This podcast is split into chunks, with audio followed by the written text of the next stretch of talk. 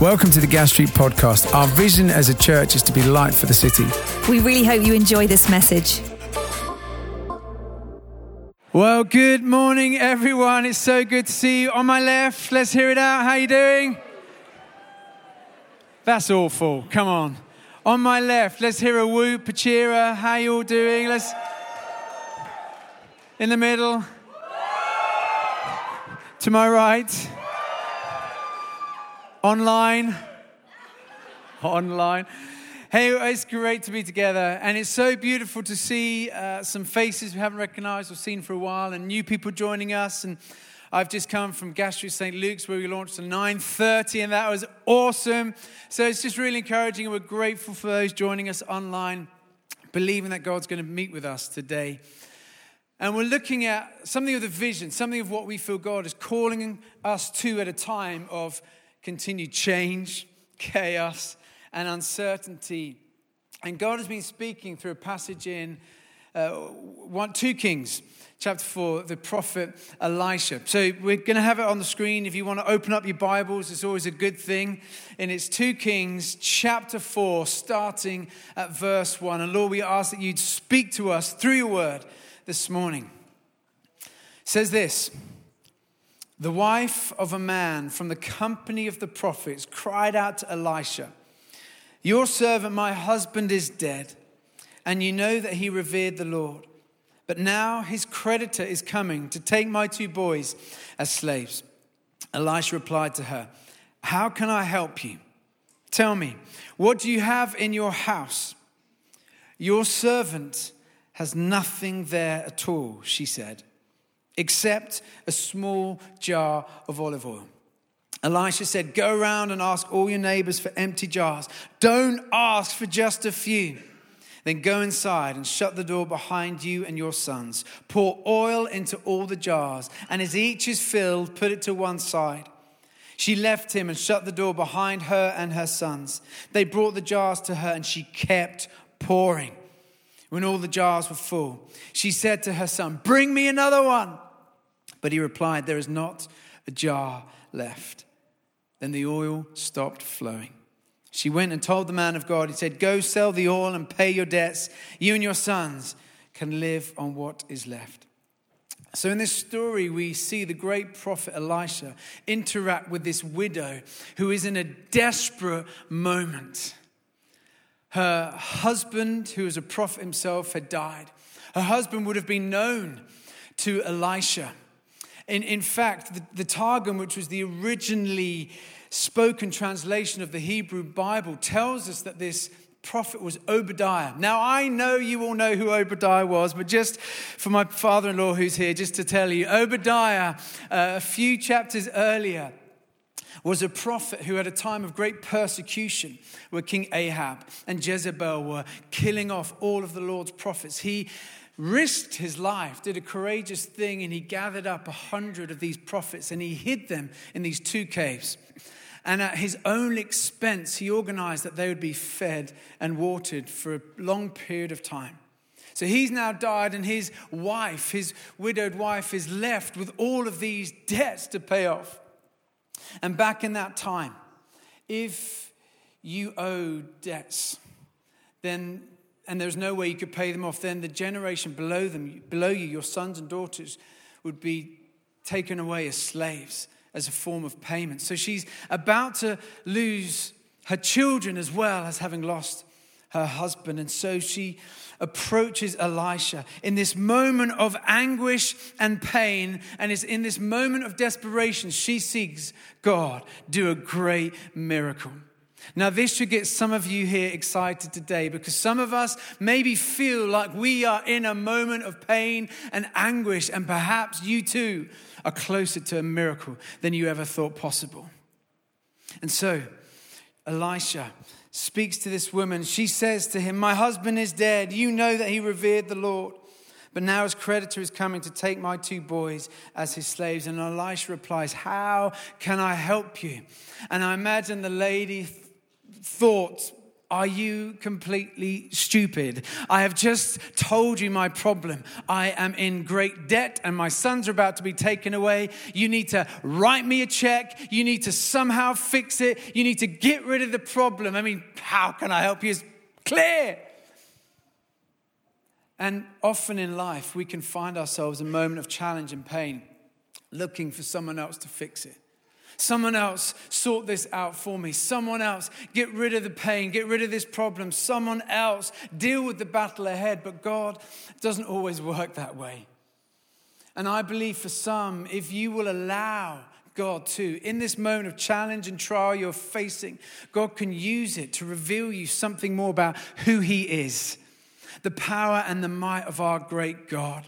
God can use this moment of challenge, of setback, of disappointment to free you up from the earthly things that bind us and hold us back and release us to be all that He's called us to be.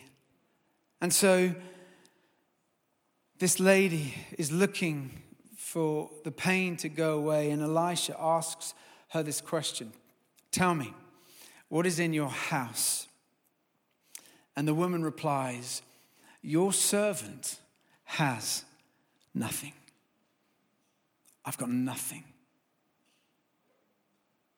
And again, I just wonder if there are people here today, people here watching online. You're gathered at the start of this new term and you feel a bit like, I got nothing.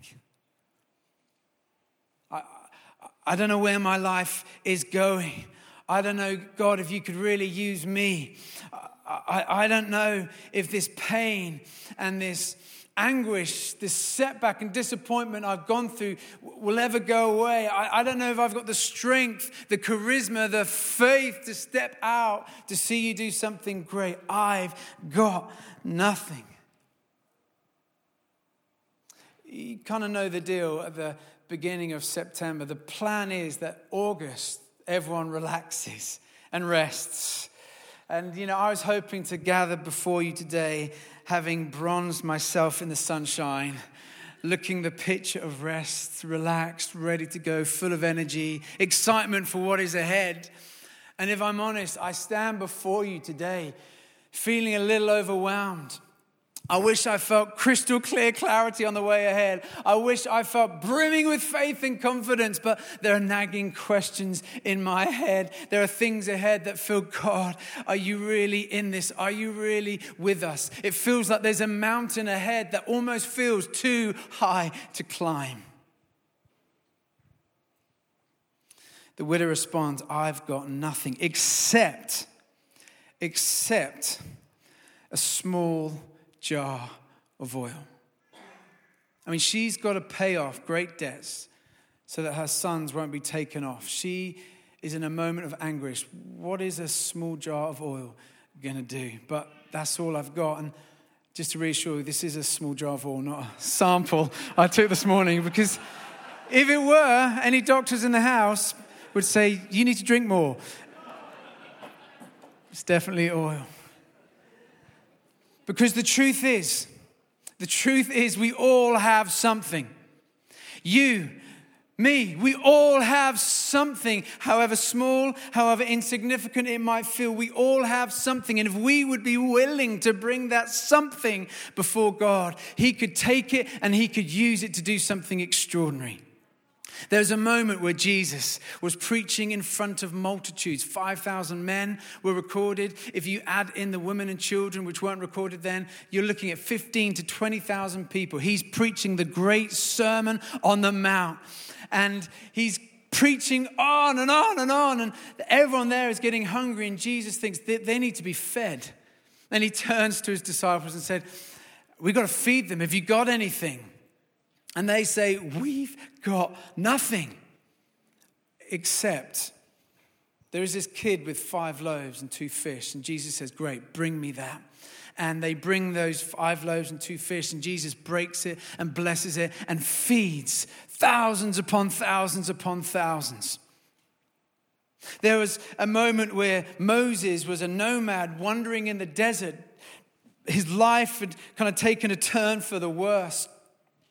And this bush is burning and god begins to speak to me he says moses i'm going to raise you up i'm going to send you to confront the most powerful man on the face of the earth and the egyptian empire and you're going to say let my people go and you're going to lead all the people of israel out of captivity into the promised land and Moses is there saying, No way, I can't do it. I've got nothing. Who am I? And God says, What do you have in your hand? And Moses looked at this shepherd's staff. Said, That's all I've got. I've got nothing except this shepherd's staff. And, and God says, Great, well, we can use that. And you read through the Exodus story time and time again. God uses this staff to perform these crazy miracles in this beautiful moment where Moses stands before the Red Sea and he holds this staff up, and the Red Sea parts, and all of the people of Israel are led out of 400 plus years of captivity into a new day, a new start, the beginnings of entry into the promised land. You might feel that you've got nothing, but you have something. You've always got something. And if you bring it to the Lord, He can use it. It might be that you're good at listening to people. You might be willing to serve those around you. It might be your willingness just to give generously or faithfully, month in, month out. Maybe it's the way you open up your home to welcome people in. Maybe it's the way you persevere in prayer. Maybe it's the way you stand up for injustice. You get alongside the weak. We all have something. And I believe we're entering a season that if we bring that something, God will bless it profoundly. Some of you today, you're so caught up with the scarcity in your life that you forgot to realize the supply, the abundant supply that is yours in Jesus Christ. We all have something.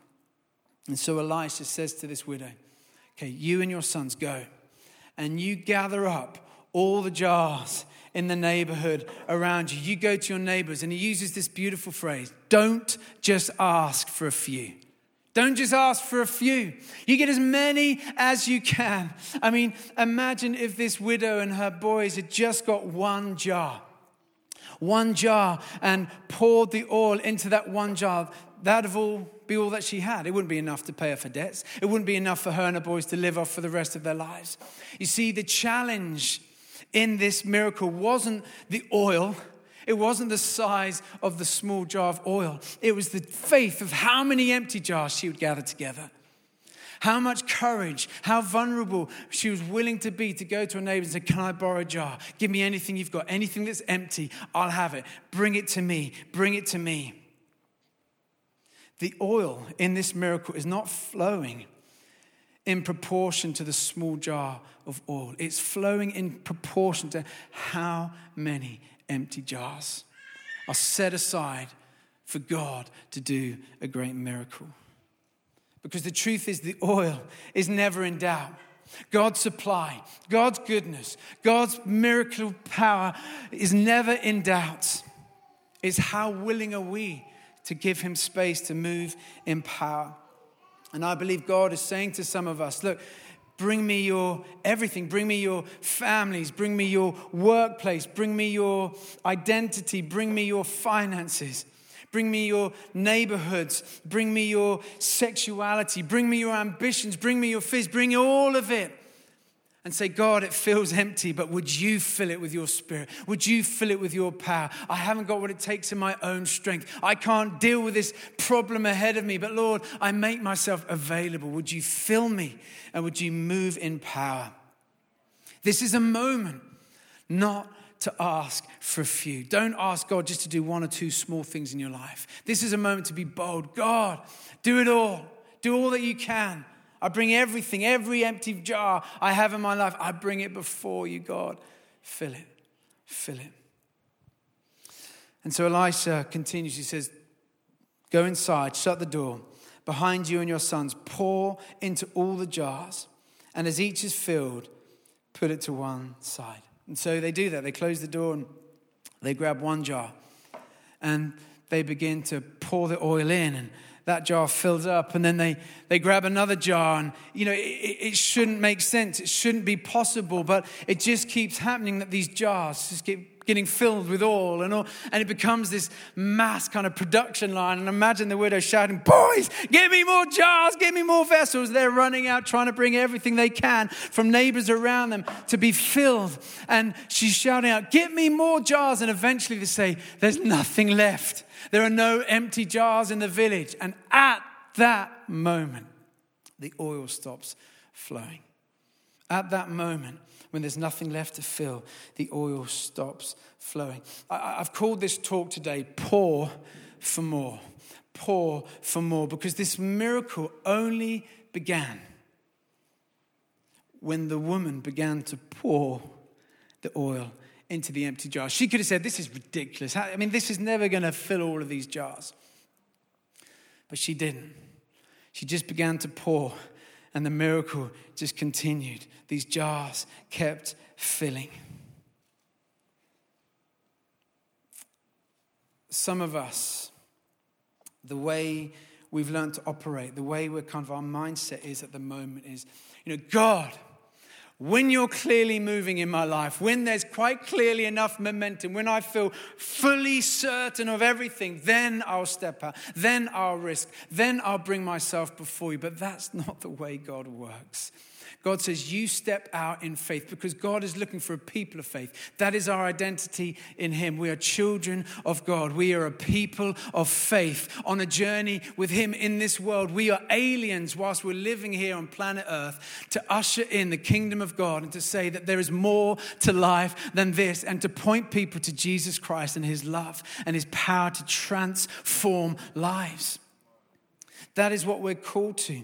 And some of us, we've been praying for a long time God, more, more, more. And He's looking down from heaven and He's saying, Pour, pour, pour. More of you. And He's saying, No, no, you just start with what you've got and watch what I can do. Pour out your worship, pour out your gifts.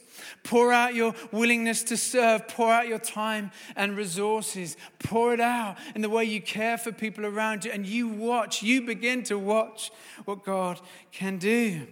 And God is calling us as a church to begin to pour ourselves out to this city, to this nation and beyond, to say there is a God who loves you. And as we do, as we continue to risk, as we continue to step out, God will move. And it's not about stepping out from a position of strength. You know, business often talks about, you know, you build momentum, and when there's momentum, you step out. You know, actually, God, and there's a lot of stuff that's really helpful to learn from that, but God often says you step out when it doesn't make sense. When you feel like you've got nothing except a small jar of olive oil that actually looks like a jar of urine, it feels like nothing, but we say, God, I'm not going to hold us back from stepping out in faith. And this is a time for us as a church at a moment in many ways of weakness where we're still regathering, we're still connecting. For some of you, this is the first time you've been back in church for months and months and months, and we're so glad to see you. We've missed you. And this is a time where there's so much going on that how's it all going to pan out? But I believe this is a moment in our weakness that we step out because a church like ours, the great danger is that we learn just to do things excellently all the time. We only do things when we feel confident, when we know we can pull it off amazingly. No, this is a season to step out when we feel overwhelmed, but we have to say, God, we're pouring it out, and we're just daring to believe that you'll bless us and you'll move in power. We're also ministering at a time in our city where there is a desperate need for God to move. I was just reading some of the statistics around church attendance in Birmingham.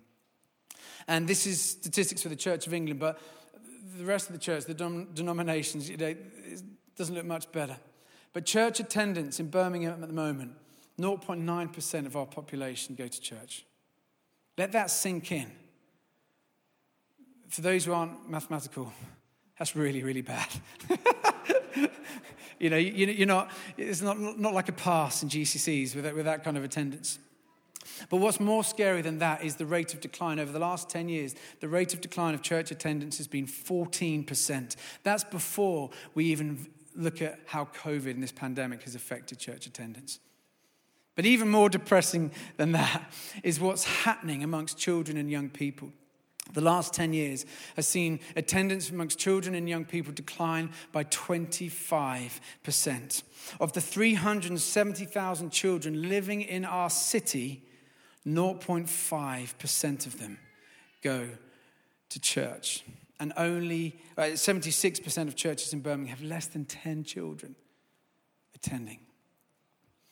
It's utterly, utterly heartbreaking. It's devastating. And I remember when I realized that, I looked at those stats, I was actually quite shaken, sobered. But there's something in me that was like, no way, no way not on our watch, are we going to allow that to happen. You know, we are surrounded by empty jars, empty buildings, empty ministries where we are desperate for the oil of heaven to come and fill them, the people of God to step out in faith to fill them. Because the truth is, the oil of the Spirit is not in doubt. The amount of oil to go around from heaven is not in doubt. God's power at work is not waning. His desire to see all men and women come to put their faith in Him and experience the love of God is still His great vision for humanity. And He's looking for empty jars.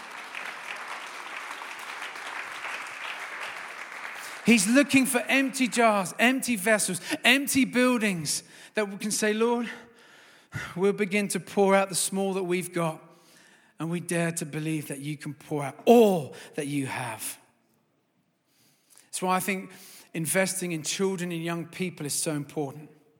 You know, I think the pandemic in terms of church has hit under 18s the hardest. And we have to invest in that generation. You know what Nick and Becky Drake are doing with Worship for Everyone is incredible. The favor on it is amazing. And I believe we need to get behind them. We need to support them as a church. We need to help resource what is happening with Worship for Everyone. Over August, we saw 272 children at Gas Street St. Luke's at the kids' camp. That's 272 children from the community that we've never really previously had any connection with. They came and spent four weeks with us, and a number of you here amazingly served. That is so encouraging. And we received an amazing email from a parent of one of the children who said of the camp, it was so helpful. The summer holidays have been so hard for us. And as a family, for lots of reasons, to know my kids were safe and happy every day and having breakfast and lunch so I didn't have to worry about food so much was amazing. What a joy that we could, for a family, if it's just for one family, for four weeks during summer, they knew that their children were going to be fed well and they knew that they'd be safe, not roaming around the area alone. Unbelievable. But this is a moment where we're seeing some of these things happening, and it's time to pour, pour, pour. If we're going to see God do more, more, more. You know, today we've got 82 children in the kids' groups, both here at Central and at St. Luke's. And we've had to cap it at 82. You know, they filled up like that, and there's a waiting list. And I think there are children here who couldn't get into groups because we didn't have enough leaders. We, we could have more children here today, more children next week, but only if we can get more leaders. And maybe you could play your part. Maybe if you're a parent, you could say, look, you know, put me on the road to once a month or whatever it is. Maybe you, you could give some mornings on a Sunday to come and hang out with the kids and love them and champion them and listen to them and join in with what God is doing. There is something around children and young people that we need to back as a church this time. But the other thing we find, I believe, God doing amongst us is giving us all these empty jars, empty buildings. You know, today is really significant because we're really outworking this vision we've had for a couple of years. One church, two sites, and we've launched the 9:30 a.m. at Gas Street St. Luke's. And Gas Street St. Luke's is uh, the campus pastor Tim uh, and his wife Claire Bateman are kind of helping oversee that. But it's just beautiful to see. I don't know how many families were there and people worshiping together, people from the community, people joining from that congregation that have worshiped there for, for decades. And we believe that's going to be the beginning of something very, very significant. We've launched Colmore Coffee. Who's had their coffee or panini at Colmore Coffee over the last? Lots of you. I mean, way better than Starbucks. I mean, Starbucks is like the Vauxhall Conference of, it's a football reference for those. Um, it, fantastic. And there's bright play, soft play for your children. And it's been brilliant to see the community begin to use that. But that building, metaphorically speaking, is still pretty empty. And we need people like you to go and fill it, to join with what God is doing. And we need to begin to pour out what we have, daring to believe God's going to pour out more. Trev and Kat, who are here at the back, uh, and St. Mary's, I think you're joining us online. Give a shout wherever you are. They're beginning this amazing, exciting adventure to plant at St. Mary's Pype Hayes. Again, they've been a community that have worshipped there faithfully for years and years and years. But they recognize a longing, a cry to see a great move of God. Now, St. Mary's is a barn of a building. I mean, if you're talking about a large, empty jar, that is St. Mary's. It is huge.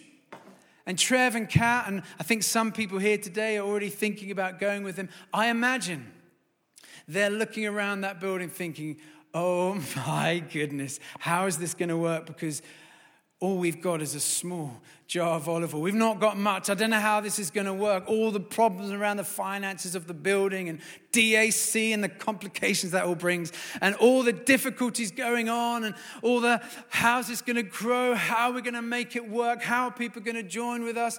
They could wait until they feel confident enough that they've got 100, 200 people, but no, they step out with a small amount of people, the small amount of faith that they have, and dare to believe that God will do something miraculous. Maybe you are being called to join that adventure.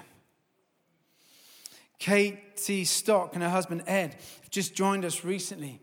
They are beginning an adventure at Christchurch Summerfield. Again, amazing building, which historically some amazing things have happened, but this building that we long to see filled with people carrying the light of Christ into that community, a place where people gather in to worship. Children and young people can meet to be encouraged and to be welcomed into a community. It's an empty jar that God, would you fill it?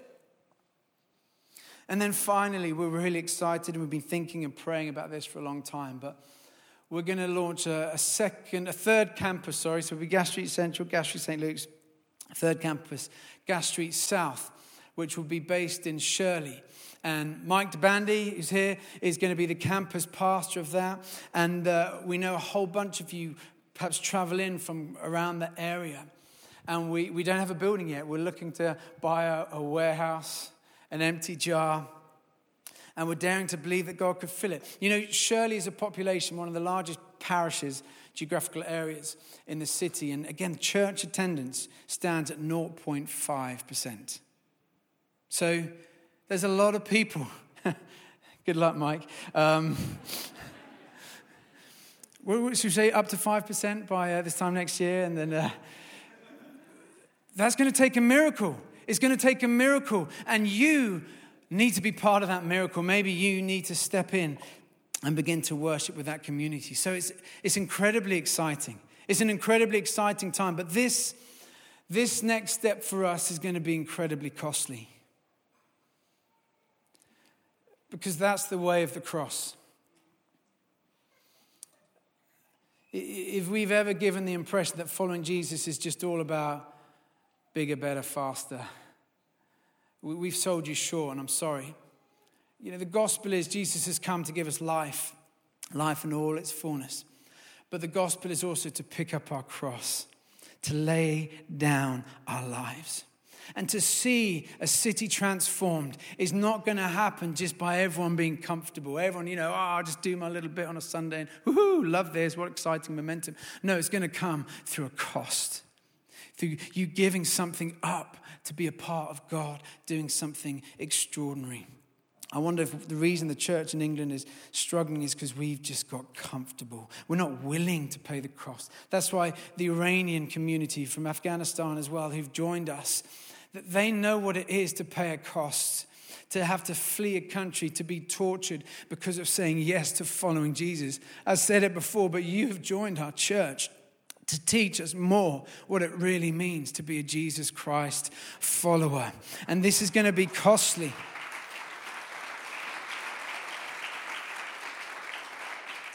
Because when Jesus gave up the glory of heaven and he took on human flesh and he walked on the earth, to bring this message that God is love, to show us what God was really like, to make a way for us to know the love of a Heavenly Father. He walked on the earth. He was not particularly impressive to look at. It says that in Isaiah and he was rejected, despised, rebuked. Ultimately, he was arrested, he was beaten, his body was broken and tortured, and he was crucified on a cross. And his blood poured out, his blood was shed. And as he was dying on the cross and as he breathed his last, everyone thought, there it is, it's over. He was nothing. He said he was the Messiah. He said he was the great one who could overturn the power of evil, of tyranny. But look, he's just an ordinary man dead on a cross. Even his disciples must have thought we've been fooled. We dared to believe this, but it's gone horribly wrong. But we know the story didn't end at the cross. It ended when Jesus, on the third day, was raised back to life. He smashed through the tomb. He broke the power of sin and shame that entangles us. And he came and he walked and he said, Your sins are forgiven. You can now know life everlasting all the promises, everything I said, it is true and it is fulfilled because it is now finished. It's not over, it is finished and is now beginning life everlasting. And if you will allow me to work in your hearts, you can go to Judah, Samaria, to the ends of the earth, to Birmingham, to St. Mary's in Pype Hayes, to Shirley, to the south, to all over to carry this good news of Jesus. And I think of the moment, and the band could come up. I think of the moment where Jesus gathered his disciples at the Last Supper, just before he was going to be crucified. They had no idea what was coming. And he, he took the bread and he broke it and he took the cup of wine. And he said to them this in Matthew 26, 28 This is my blood of the new covenant, which is poured out for many for the forgiveness of sins. On the cross, Jesus' blood was poured out. It was poured out. And as Jesus gave himself physically, emotionally, spiritually to be poured out, a miracle took place on that day, like when Elisha encountered that widow. Because every empty heart, every human that was to say, I'm empty, God, I need you. My life is lost, it's nothing without you. Come and fill me. And as people said, I'm sorry for I've put my hope in myself. I want to put my faith and trust in you. And as we said that, the blood of Jesus was poured out so that his life his hope, His joy, His peace, His healing, His future, His goodness, His vision, His perspective, His authority could be poured into our lives. On the cross, as Jesus' blood was poured, poured, poured, there was a roar of heaven that said, More, more, more. And this is the invitation for us today that if we will give ourselves, step out in our weakness, God can do an extraordinary thing. Sacrifice, God can do an extraordinary thing. So, why don't we stand?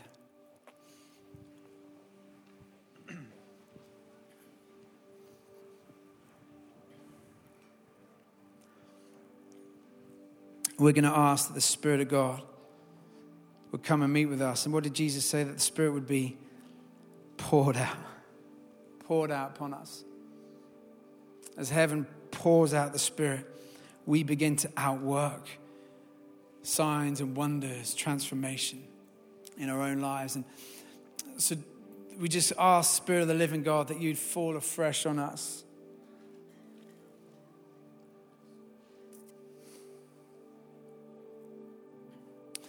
We're going to pray into a few things. We're going to continue to worship. We've got a good bit of time just to really minister. But before we do anything else, I just want to invite anyone here who you haven't yet given your life to Jesus Christ for the first time. For the first time, you've never said yes to Jesus. You've never said, I recognize that your blood was shed for me that you have a plan and a purpose for me, that you need to be the number one person in my life. We're going to pray a prayer. And this prayer is a way of saying, Yes, God, to you. I repent where I've lived my own life, chosen things that are selfish, that have wounded me, wounded others. And I, I say yes to you, your ways. And you can join me in a simple prayer. Might even come up on the screen. Who knows? But repeat after me, just quietly in your heart. Thank you, God, for loving me before I ever loved you. Thank you, Jesus, for dying on the cross for me. Thank you that you know me and love me completely. I know that I've made mistakes, and now I ask for your total forgiveness. I turn away from everything I know is wrong. Today I choose to put my faith in you, and I say yes to following you. Please come into my life and fill me with your love. Amen.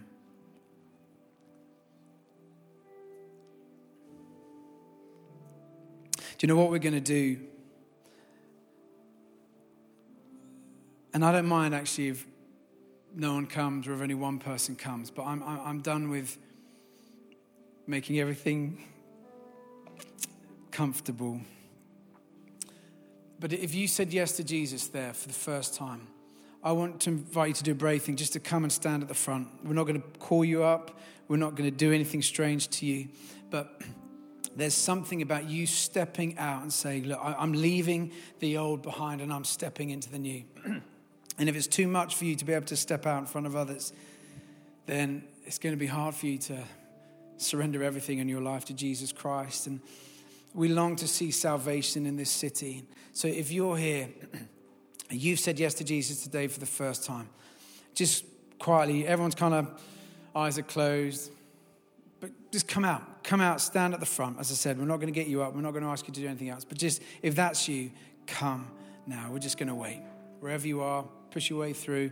Come to the front to say yes to Jesus Christ as your Lord and Savior. You prayed that prayer. We're just going to wait two minutes. Over to you.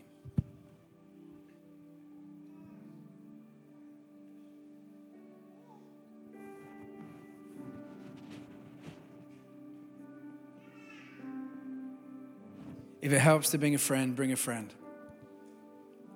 One more minute.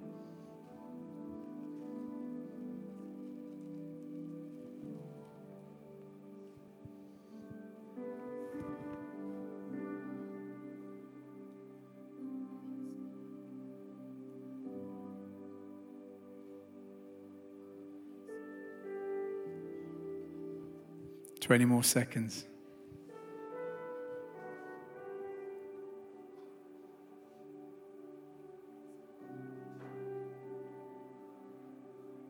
Okay.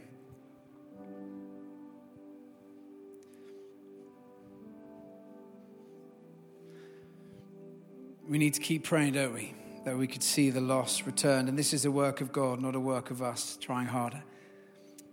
So, Lord, we pray that we'd see salvation open up in this building. We pray for the day when we ask people if they want to follow Jesus Christ, they run to the front they run to the front. Lord, we can't do it in our own strength. We can't preach well enough. We can't sing well enough. We can't create the environment. Only you can. But Lord, we pray for a day that we will see people flooding to the front, giving their lives to Jesus Christ. We pray for our friends. Just begin to pray for your friends now that they would come to know Jesus Christ. Some of you need to repent because you don't even care. You don't even care if they know Jesus. And we need to ask that God would break our hearts, break our hearts, that it's not okay that people don't yet know the love of Jesus Christ. Lord, make us desperate, make us broken, make us hungry. Lord, may nothing else satisfy other than you.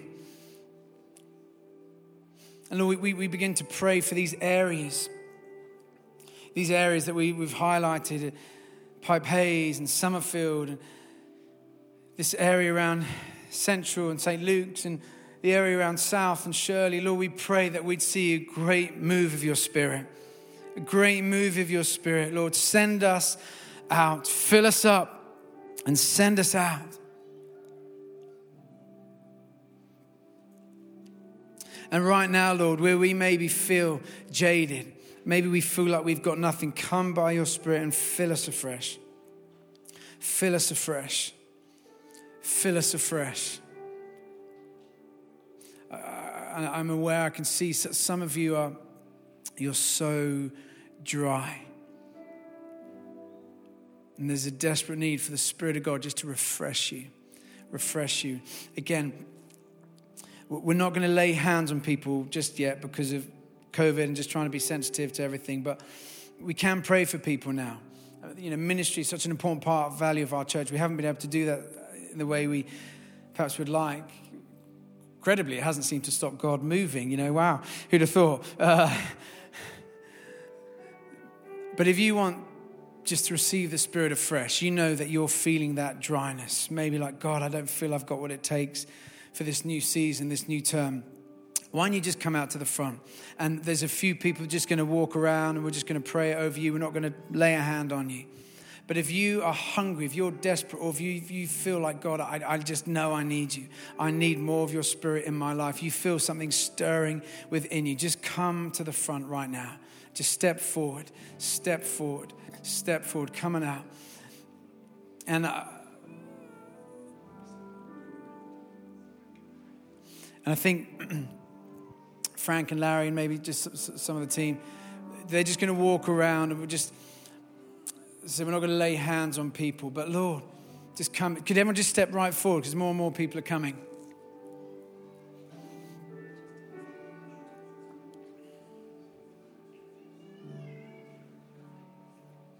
Come, Lord Jesus. Come, Lord Jesus. Come, Lord Jesus. Come, Lord Jesus. Pour out your spirit pour out your spirit.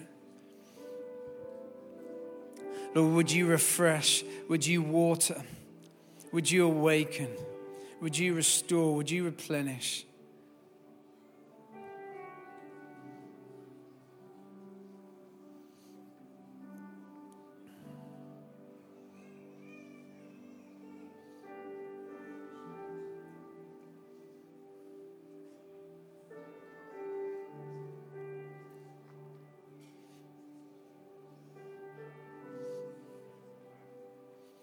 Think for some, this story of Obadiah just resonates. You God, I, I've given so much over the years. I feel like I've sacrificed so much to follow you, and uh, but here I am, and it doesn't feel like the things I dreamt or hoped would happen have happened. And there's a temptation, and I think at times there's been a real temptation for you just to get a bit cynical or maybe just to begin to think a bit smaller. But God is saying, no, don't you dare. Just continue to step out with that small jar of oil. Pour it out, pour it out, pour it out. Don't give up. And just watch and see what God can do. Watch and see what God can do.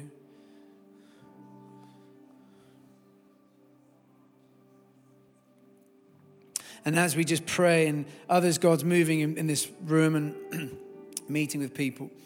But we're just going to uh, sing this song that I think is a really significant, important song for us as a church. It's about God seeing the ruins, but actually those ruins becoming foundations in our lives.